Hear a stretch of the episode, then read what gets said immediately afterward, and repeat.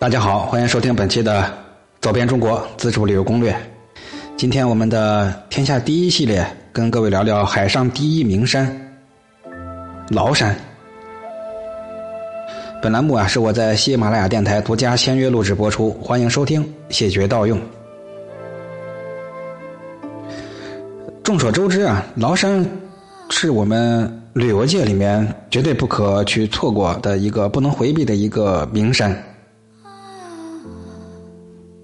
它就在山东青岛东北的黄海之滨，它的主峰啊，巨峰叫做崂顶，海拔一千一百三十三米，是山东半岛的最高峰。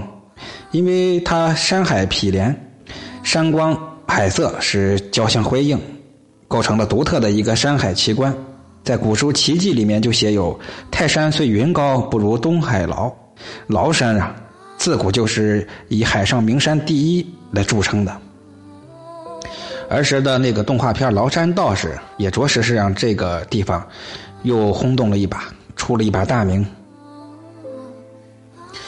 呃，这里啊是云气蓝光，山陡林密，景色秀丽，自古就被称为神仙的神宅仙窟。据传说，仙人安七生经常神游于蓬莱与崂山之间。吴王夫差曾经入崂山遇神人而得灵宝渡人经。根据史书记载。秦皇汉武都为了寻求长生不老的仙药啊，都曾先后登临过崂山。秦始皇还曾派方士徐福率领童男童女几千人从崂山出海去求长生不老的仙方啊。唐玄宗呢也曾经派王浩、李华州进崂山炼丹，并改山名为府唐山，辅助唐朝的意思。其实历史上还有众多的名人异士，也都纷纷慕名而来，是游山寻仙、题字吟诗。你像张连夫、郑康武、苏东坡、李白、文征明、王世贞、郑板桥、蒲松龄、康有为等等等等这些名人大家呀。现在来说都是大腕大咖，都留下了不少的诗句、题刻和传奇故事。特别是清代大作家蒲松龄的《聊斋志异》，许多名篇，比如其中的《相遇》，还有我们说过的《崂山道士》等等，都是取材于崂山。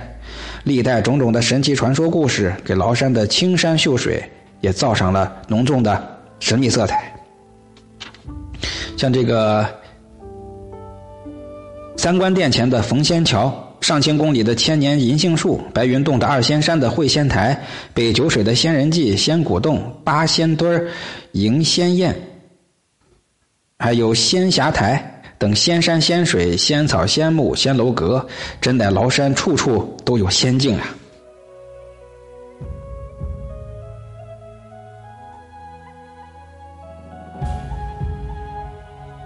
崂山的神仙虽然不足信，但历史上崂山确实是道教圣地。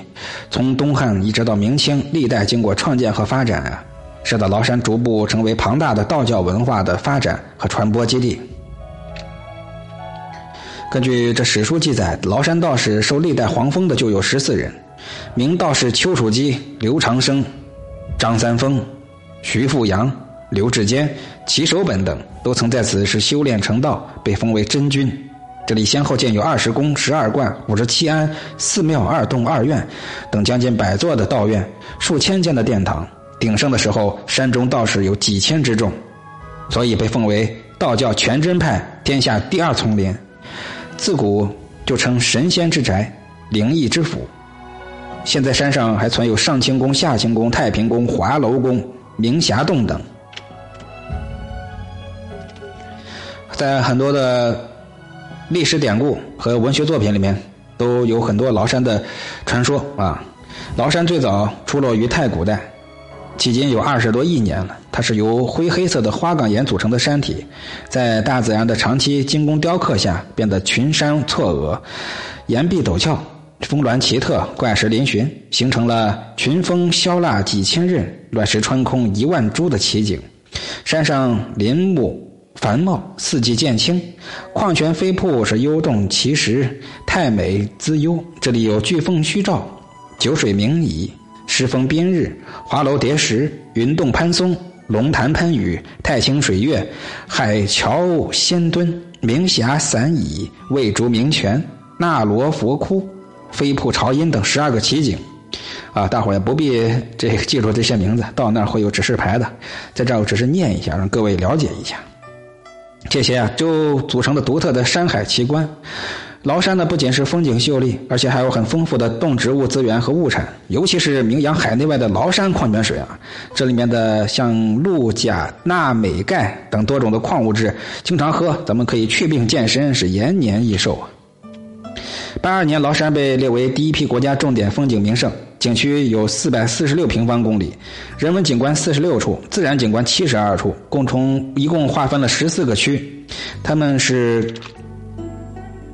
可以看到的是飓风虚照、云海奇观以及崂山火球三大自然奇观的飓风景区，还有奈冬降雪、龙头唐峪、汉傣凌霄、神水明泉四宝的人间仙境太清宫风景区，还有以仙山宫殿和海湾沙滩为主要特色的羊口风景区。以奇峰怪石、自然山体景观和宗教名胜为特色的华楼风景区，还有被誉为天然画廊、以自然溪谷山水景观为主要的北九水游览区，以灯影雪梨和幽邃迷人的自然建谷景观为主要特色的灯影风景区，还有以山海景观为主要特色的流清风景区，以道教名胜为主要特色的上清风景区等等等等。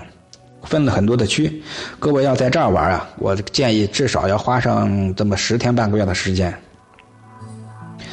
崂山这颗东海明珠，以它的雄伟离奇、多变的天然美呀，一直吸引着海内外游客。它给游客一种什么感觉呢？五个字儿：凡人不思归。感谢各位的收听。也欢迎各位报名我们的海哥旅游美食协会，加入协会就有机会跟海哥一起用脚步丈量美景，我们一同踏遍天下美景。好，报名方式只有一个，添加我的微信标题的后十个字母。我们面向全国三十万粉丝，征募一百名成员，人满就截止。感谢各位的收听，好，本期就是这样了。